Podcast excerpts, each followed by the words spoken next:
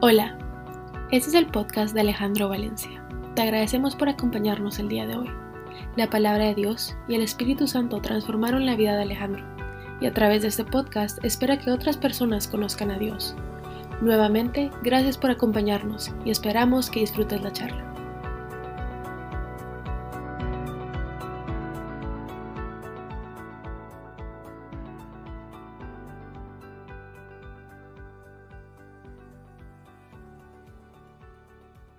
Buenas noches, es un gusto estar nuevamente hoy aquí con, compartiendo parte de, lo, de la experiencia de, de nuestra vida y, y de verdad solo me resta decirles que los quiero muchísimo, que los amo y que eh, el hacer esto con regularidad me lleva a, a estudiar a fondo un poco más la, la palabra de Dios y que en parte poder compartir con ustedes es el motor que, que me inspira a hacerlo. Eh, tantas cosas en nuestra vida reclaman nuestra atención que puede ser muy difícil mantener las cosas claras, eh, mantener nuestras prioridades claras.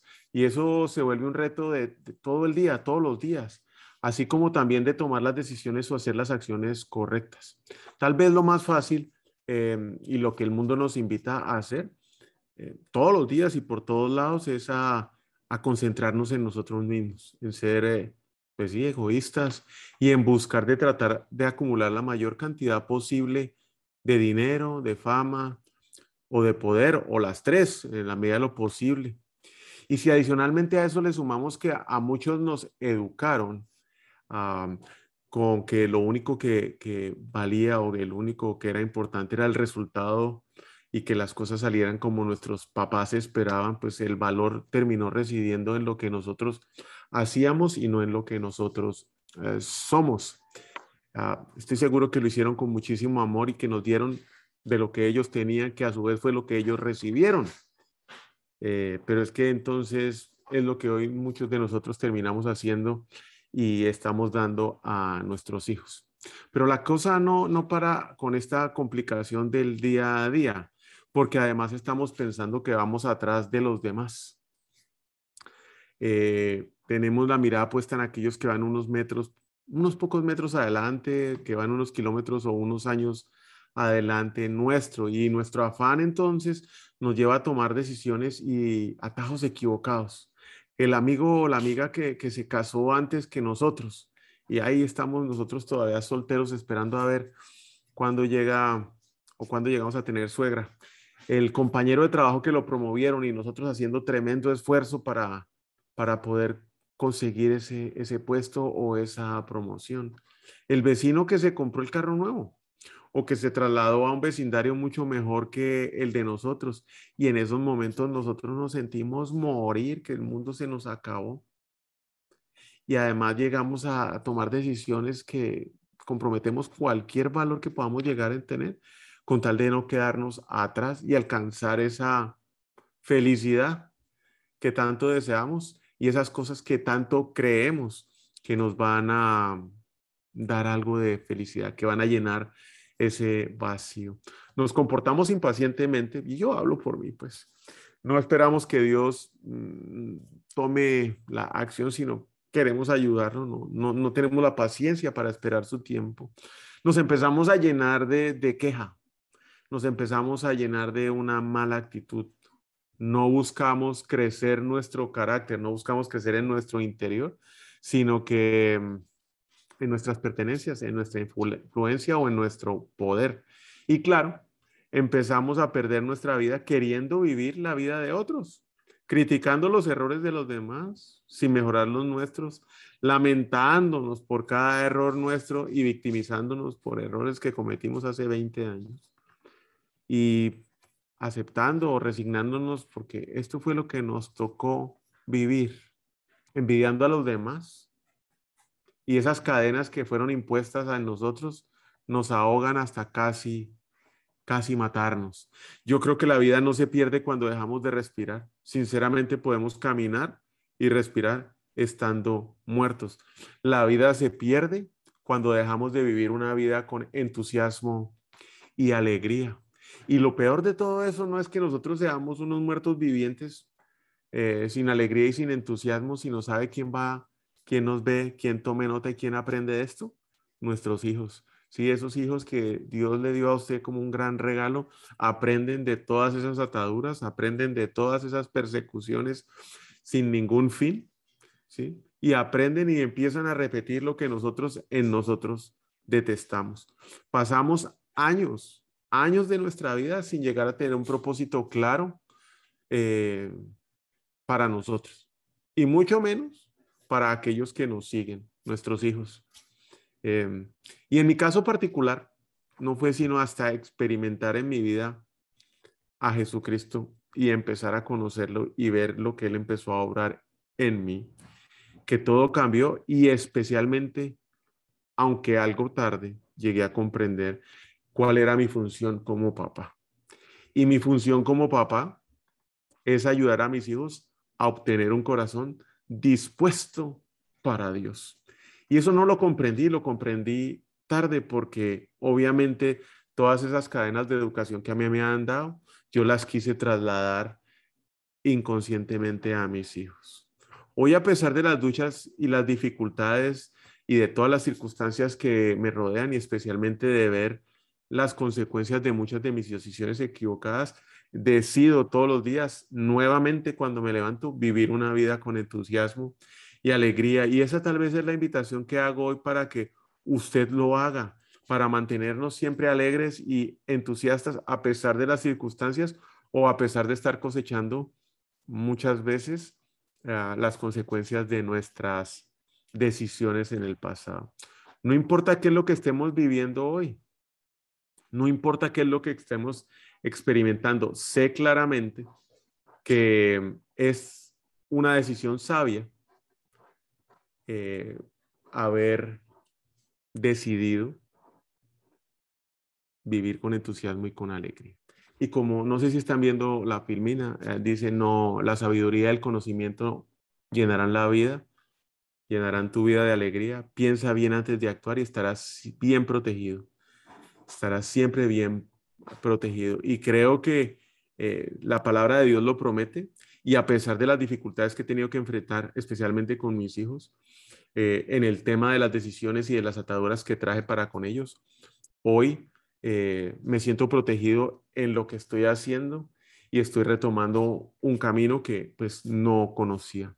Como Dios lo hizo con Moisés en su momento, hoy lo hace con nosotros. Él nos da opciones, básicamente dos, para que podamos vivir nuestra vida. Podemos vivir una vida como nosotros queramos, ¿sí? Eh, en desobediencia, en complacencia hacia nosotros. Tener un, a Dios en el carro, pero pues en el maletero, como un adicional, no como a alguien o a, a, a alguien al cual le debamos rendir cuentas, y mucho menos entregarlo o entregarle nuestra vida para que sea conducida por Él.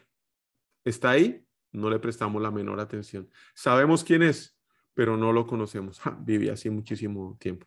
O bien podemos decidir vivir una vida con Dios, y que sea Dios lo primero en nuestra vida. Una vida de obediencia. La decisión siempre va a terminar siendo nuestra, así también como los, resu los resultados.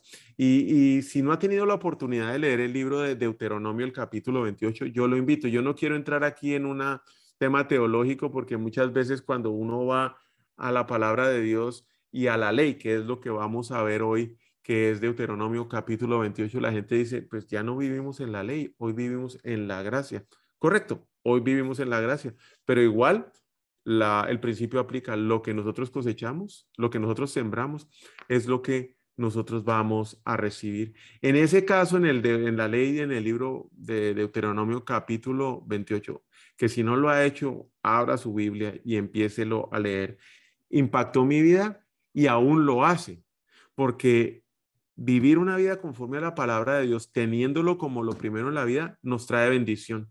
Y vaya a leer esas promesas que están en Deuteronomio veintiocho, del uno al catorce.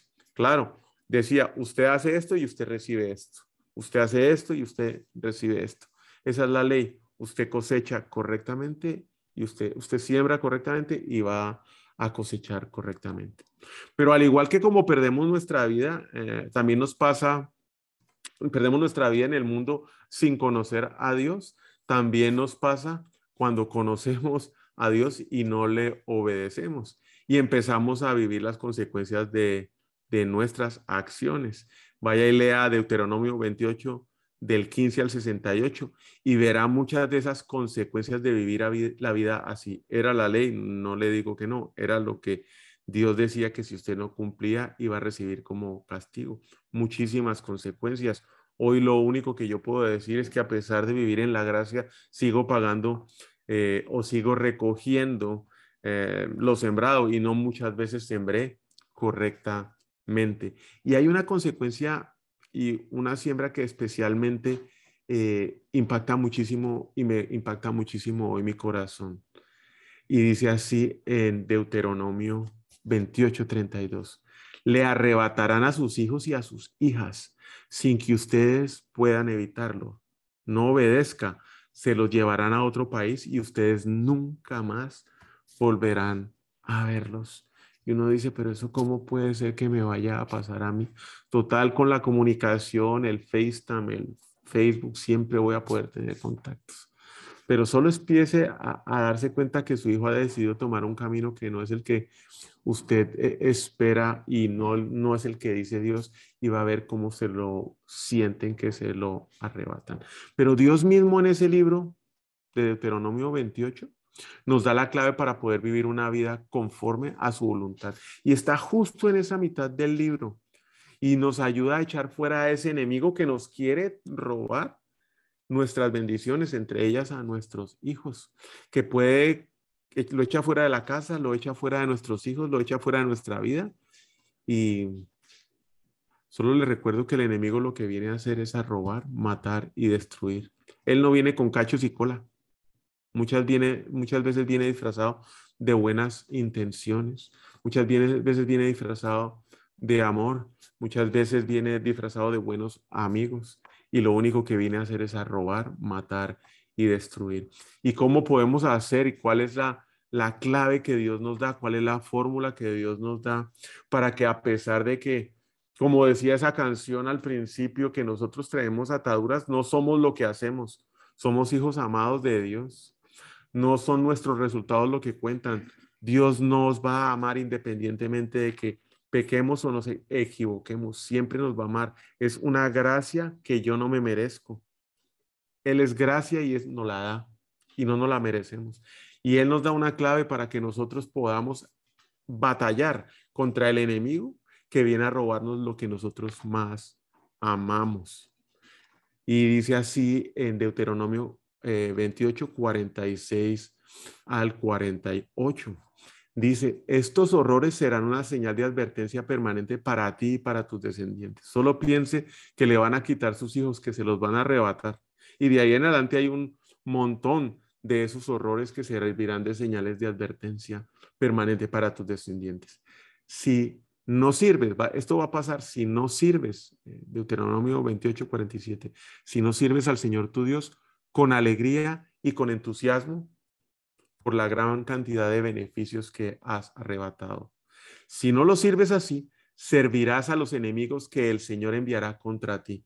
Pasarás hambre y sed, andarás desnudo y carente de todo. El Señor mismo te pondrá sobre el cuello un yugo de hierro que te oprimirá severamente hasta destruirte. Esas cadenas que traemos desde la infancia nos ahogarán y nos matarán. Si no servimos al Señor, si no vivimos para Dios con alegría y con entusiasmo. Y eso me hizo pensar mucho en el significado de la palabra entusiasmo. De la misma manera que nos perdemos en este mundo sin conocer a Dios, cuando lo empezamos a, a conocer y cuando decidimos seguirlo a Él, también podemos perdernos con muchísima facilidad. Lo que a usted y a mí nos tomó veinte, treinta, cuarenta, cincuenta años aprender, a pesar de no ser lo correcto, no lo podemos desaparecer en un segundo, en un día. Necesitamos tiempo, necesitamos disciplina, necesitamos buenos hábitos y especialmente necesitamos muchísima constancia en mantenernos siempre buscando a Dios. Pero lo que pasa es que queremos ver los resultados inmediatamente. Ya, queremos ver los resultados ya. Recibí a, a Jesucristo, soy salvo, ya no quiero seguir pecando. Y, y no pasa así. Es una lucha que vamos a tener hasta morir, pero tenga y recuerde, tenga claro y recuerde que usted y yo no somos lo que hacemos. Somos hijos amados y en gracia de Dios perdonados, no por lo que estamos haciendo hoy, por la falla que cometimos hoy o que vamos a cometer mañana. Debemos servir a Dios con alegría y entusiasmo.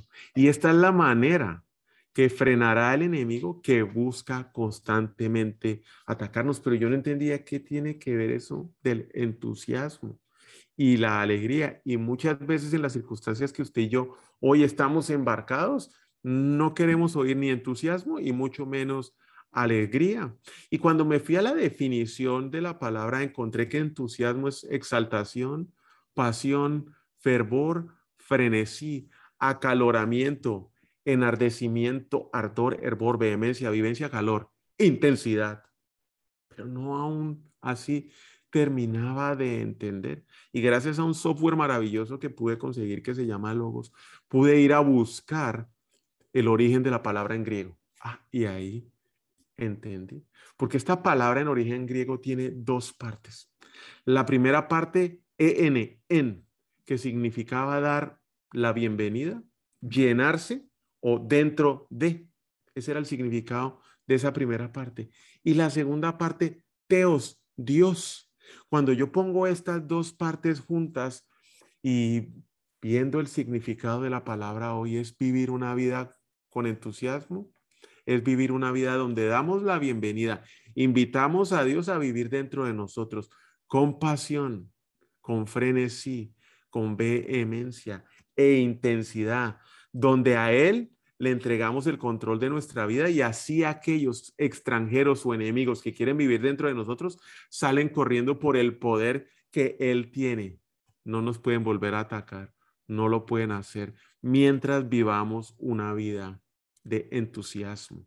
En varias partes, además, me fui a buscar que mencionaba la palabra entusiasmo. Dios nos recuerda que debemos vivir una vida con entusiasmo. Romanos doce dos. Trabajen con mucho ánimo y no sean perezosos. Trabajen para Dios con mucho entusiasmo. Trabajen con mucho entusiasmo. Usted puede estar seguro que las consecuencias de nuestras malas decisiones o la cosecha de lo que sembramos mal nos va a alcanzar. En algún momento de nuestra vida, nuestros pecados, nuestras cadenas nos van a alcanzar y vamos a tener que enfrentarlas a puro tubo, no nos vamos a poder escapar. Y aquí hay dos palabras que, que vuelven a, a, a moverme la cabeza, entusiasmo y trabajar. Y vamos a tener que trabajar de frente con esas consecuencias. No las vamos a poder evitar, no nos vamos a poder hacer los locos o vamos a estar victimizados y sufriendo constantemente porque las vamos a tener enfrente. Y para poder sobrepasar esas consecuencias, vamos a, estar que, vamos a tener que trabajar con muchísimo entusiasmo. Y es que este versículo nos anima a trabajar con mucho ánimo y entusiasmo, pero no sentados, sino esperando resolver las, eh, perdón, no nos quedamos sentados esperando resolver las consecuencias, sino por el contrario, trabajando y trabajando intensamente para que eso funcione. El amor y la gracia de Dios es infinito. Y sin importar qué hayamos hecho, nos permite seguir a pesar de nuestras fallas y muchas de las cadenas que aún podemos estar cargando. Continuar siempre y claro, seamos decididos en trabajar intensamente y con entusiasmo para lograrlo. ¿Y cómo podemos trabajar para poder seguir luchando y enfrentar esas cadenas? Encontré cinco principios básicos que les quiero compartir y que he intentado aplicar desde que los conocí, para enfrentar cada vez que veo y tengo de frente las consecuencias de mis errores, de mis pecados, de mis decisiones equivocadas. Lo primero es tener un corazón abierto y transparente, ¿sí? Es que es mucho más fácil tolerar los errores cuando los admito y los reconozco que cuando los niego. Me queda mucho más fácil poder procesarlos, saber y aceptar que fue mi responsabilidad, no pasársela a los terceros. Tener un corazón abierto y transparente para poder reconocer que fui yo, en mis acciones, en mis decisiones, el que se equivocó. Dos, tener un espíritu de perdón y vivir con ese espíritu de perdón hacia quien nos sigue, hacia quien nos rodea, nos rodea, tratando con caridad y misericordia Esas personas que nos rodean van a estar mucho más propensas y dispuestas a perdonarnos cuando usted y yo fallemos. Y tenga claro que todos vamos a fallar, no una, sino varias veces. ¿Qué mejor que preparar con un espíritu de perdón a todas esas personas que nos rodean, siendo misericordiosos y tratándolos con caridad? Tres, teniendo una actitud responsable. Cuando nos responsabilizamos de nuestras acciones, de nuestras decisiones y de los resultados, nuestra conducta va y nuestra, nuestras relaciones van a perdurar en el tiempo. No importa el resultado. Y claro, va a haber dolor, pero la gente va a saber que nosotros estamos dispuestos a reconocer, a aceptar eso y a trabajar en ese cambio. Y ahí viene la cuarta, la capacidad de cambio. Ser humildes y enseñables. Es algo en lo cual debemos trabajar todas las mañanas cuando nos levantamos. ¿Qué voy a aprender hoy y de quién voy a aprender hoy? Porque aprendo de todo el mundo. Debe ser una característica por la cual debemos ser conocidos. Y adicionalmente la debemos demostrar con nuestras acciones, estar dispuestos a cambiar y estar dispuestos a crecer. Y por último, mantenernos con hambre. ¿Sí? Esa hambre de, que, de crecer y de estirarnos. Las personas que nos rodean se quedarán con nosotros cuando ven que estamos en un proceso, que nos estamos moviendo hacia la dirección correcta. Reconocer, aceptar y trabajar con entusiasmo. Y eso va a ser muchísimo más fácil cuando tengamos que enfrentar esas consecuencias que muchas veces no queremos ni ver, de acciones y decisiones que ya ni recordamos, solo tenemos el problema enfrente. ¿Y esto por qué llegó acá? Ay, y empieza a echar usted memoria al disco duro, ¿cuándo fue que tomó esa decisión? Hace diez, quince, doce, trece años. Y aquí hoy viene la consecuencia. También nos recuerda... Eh, En segunda de Corintios ocho siete, todos a, eh, la palabra de Dios, todos saben que ustedes son buenos en todo. Su confianza en Dios es firme. Hablen mejor, hablan mejor, saben más, tienen mucho entusiasmo para servir a los demás y nos aman mucho. Ahora les toca ser mejores contribuyendo para la bondadosa ayuda. Tienen mucho entusiasmo para servir. Y eso es algo que debe estar dentro de nosotros. También lo dice en primera de Corintios quince, cincuenta y ocho. Por lo tanto, mis amados hermanos, permanezcan fuertes y constantes. Trabajen, como le dije antes, trabaje siempre, trabaje siempre para el Señor con entusiasmo, porque ustedes saben que nada de lo que hacen para el Señor es inútil. Tal vez ustedes hoy no ven los resultados de lo que están haciendo. Una conversación, un café. Hoy bajé a la piscina aquí y me senté y estaba leyendo un libro y se me acercó un muchacho y me pregunta qué está leyendo y le conté qué estaba leyendo. ¿Y por qué está leyendo eso? Y le conté por qué estaba leyendo. ¿Y para qué está leyendo eso? Y él efectivamente hace un momento me dice, gracias Alejandro por sus consejos. Yo no, so, no sé, en ningún momento decidí aconsejarlo. Sencillamente decidí, entusiasmado, contarle lo que Dios estaba haciendo en mi vida. Y es que una vida vivida con entusiasmo es un diferenciador total de lo que nosotros hacemos para Dios, porque cuando hacemos las cosas con entusiasmo es cuando hace la diferencia para que otros conozcan a Dios por medio de nuestra vida. Una de las cosas que puede hacer una vida eh, por su vida es animarse, y si empieza a vivirla con entusiasmo día tras día, hoy va a ver cómo su mundo cambia y mejora, su mundo entero. Pero si se queda esperando hasta que el golpe de suerte llegue, adivine qué va a pasar, pues va a seguir esperando. Si espera que la vida cambie sola, también va a pasar lo mismo, va a seguir esperando. O bien, si decide esperar hasta que el momento sea correcto para vivir una vida animada y con entusiasmo, va a seguir esperando. Total, de cualquier manera va a esperar. Entonces hágalo con entusiasmo. Va a seguir esperando. Hágalo con entusiasmo. Así va a desarrollar la paciencia, porque va a esperar mucho tiempo para vivir una vida animada. Y esto no lo digo yo, ahí lo escribe John Maxwell. Si decide esperar que las cosas pasen para vivir una vida entusiasmado, mejor siéntese, porque parado se va a cansar. Bien, aquí todos sabemos que la vida es corta y que un día importa como si fuera el último día que fuéramos a vivir. Entonces la decisión más sabia que podemos tomar hoy en este momento es vivir una vida entusiasmada y alegre. El entusiasmo es un energe, energizador, energe, energizador. Es como recargar las pilas, suma y no resta. nos desarrolla, nos hace crecer, no nos quita y no nos hace menos. Vivimos todos los días con entusiasmo. El entusiasmo es como un ascensor. Nos levanta, nos lleva a otro nivel. No solamente lo hace con nosotros, sino también levanta y lleva a otro nivel. Anima a todos aquellos que están a nuestro alrededor. Los conforta. El entusiasmo es un eliminador. Nos ayuda a pasar y a sobrellevar los problemas, como dice la palabra de Dios. Y por muy difíciles que sean las circunstancias, si las enfrentamos con ánimo y con entusiasmo, sabemos que Dios está con nosotros. Recuerde que entusiasmo es invitar a Dios a vivir en usted, llevarlo dentro de usted. No va a haber problema que sea muy grande si Dios está con usted resolviéndolo. Cualquiera de nosotros ha experimentado un giro o un cambio de dirección en la vida por pequeñas cosas que nos irritan. Vamos manejando y nos pitan, nos bocinan. Y ya el día se complica, no nos contestan una llamada que hacemos y ¿qué pasa? Reventamos. O ¿qué tal? Hábleme de hacer una fila en un banco o en un supermercado y terminamos estallando porque las cosas no se mueven a la velocidad que queremos. Empezamos a perder el gozo. Uno tras otro día, estos pequeños detalles que vivimos empiezan a sacar a Dios de nuestra vida. No nos preocupamos por vivir con entusiasmo, nos empezamos a preocupar, a, a preocupar porque las cosas no salen como nosotros queremos. Es nuestra decisión que esto no pase, sabiendo que Dios está con nosotros y que algo bueno va a pasar y podemos cambiar el mundo. Ah, mire, viviendo una vida con entusiasmo, podemos cambiar el mundo.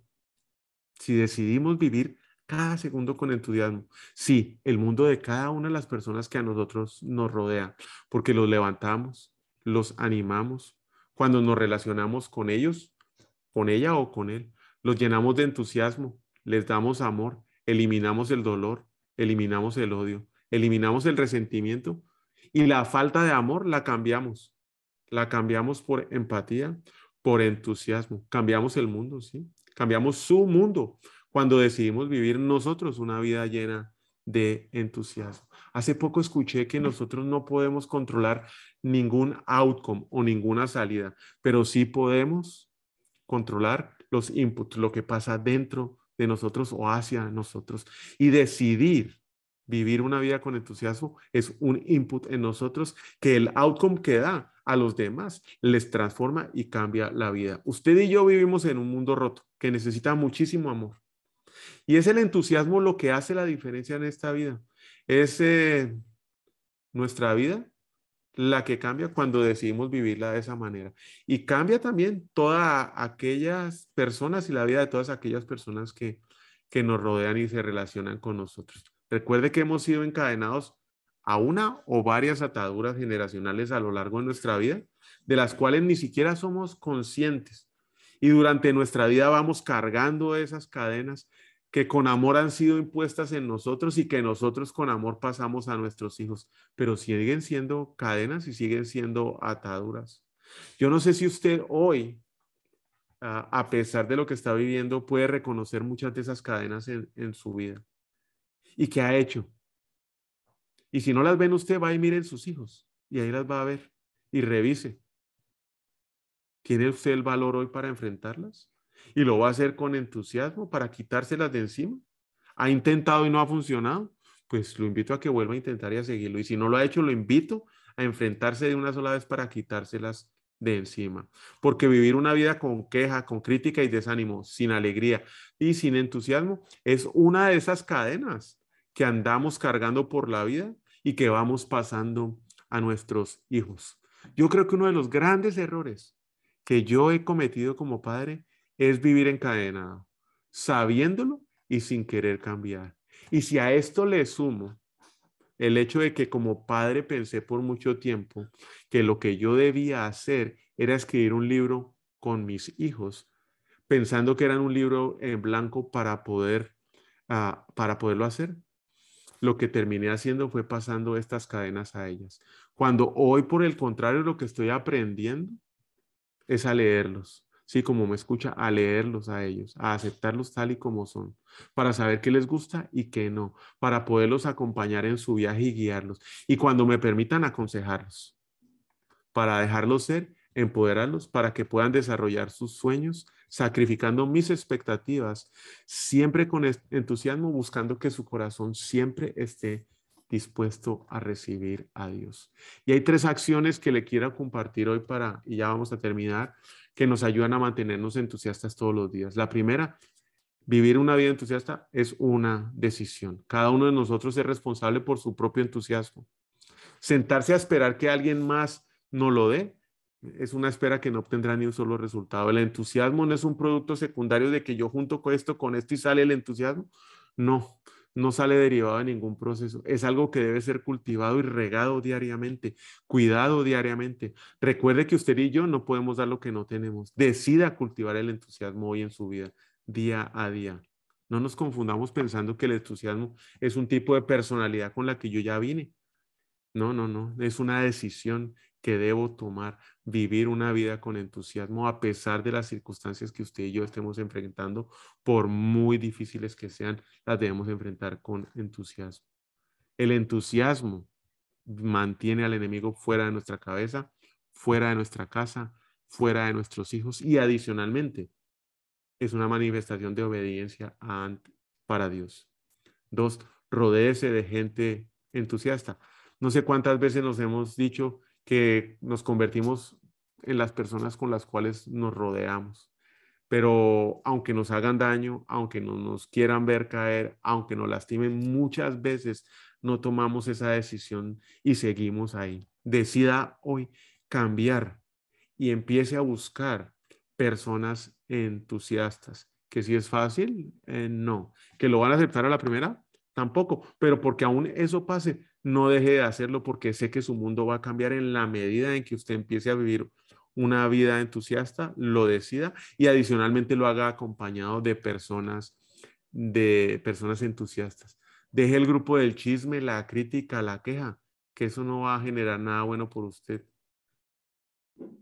También va a terminar usted haciendo lo que esa gente hace. Decida dejarlo. Vaya y busque a gente entusiasta. No se demore. Empiece a hacerlo hoy.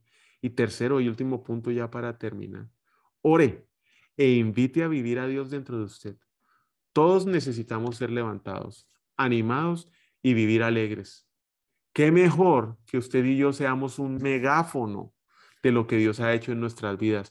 Con entusiasmo, anime. Con entusiasmo, alegre. Con entusiasmo, levante a todas esas personas que lo rodean, especialmente a sus hijos.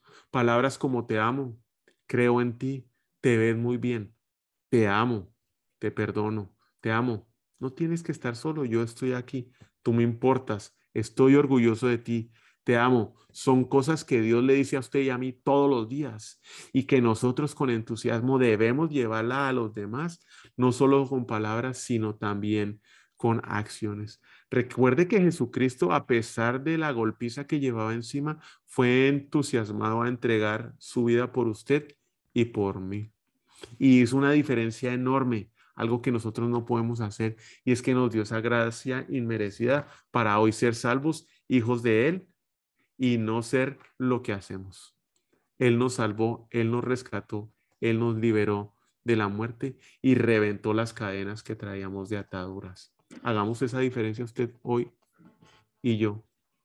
Usted y yo hoy, con todos aquellos que viven alrededor de nosotros, viviendo una vida de entusiasmo. Muchísimas gracias y vamos a, a orar a darle gracias a Dios. Señor Jesús, te agradezco infinitamente este momento. Te pido, Señor, que me permitas vivir y nos permitas a cada uno de nosotros vivir una vida llena de entusiasmo, llena de alegría. Y que ese entusiasmo sea una invitación, Señor, para que tú habites dentro de nosotros. Que decidamos todas las mañanas, deci- decidamos vivir un día lleno de entusiasmo, invitándote a, a ti a recibir en nuestro corazón, entregándote el control de nuestra vida. Y de esa manera echar fuera de nuestra cabeza, de nuestras casas, de nuestras familias, de nuestros hijos, al enemigo que solo viene a robar, matar y destruir. Y que seamos una influencia, ese megáfono, Señor, donde podemos contar las maravillas con entusiasmo y alegría de lo que tú has hecho en nuestra vida. Y de, de que a pesar de las circunstancias difíciles que hoy estamos viviendo, Señor, sabemos que viviendo una vida con entusiasmo y una vida alegre, los demás te van a ver a ti y no a nosotros. En el nombre de Cristo Jesús. Amén. Le deseo una excelente noche, un miércoles eh, lleno de gozo y alegría, y nos vemos la próxima semana. Dios los bendiga. Muchísimas, muchísimas gracias. Un abrazo.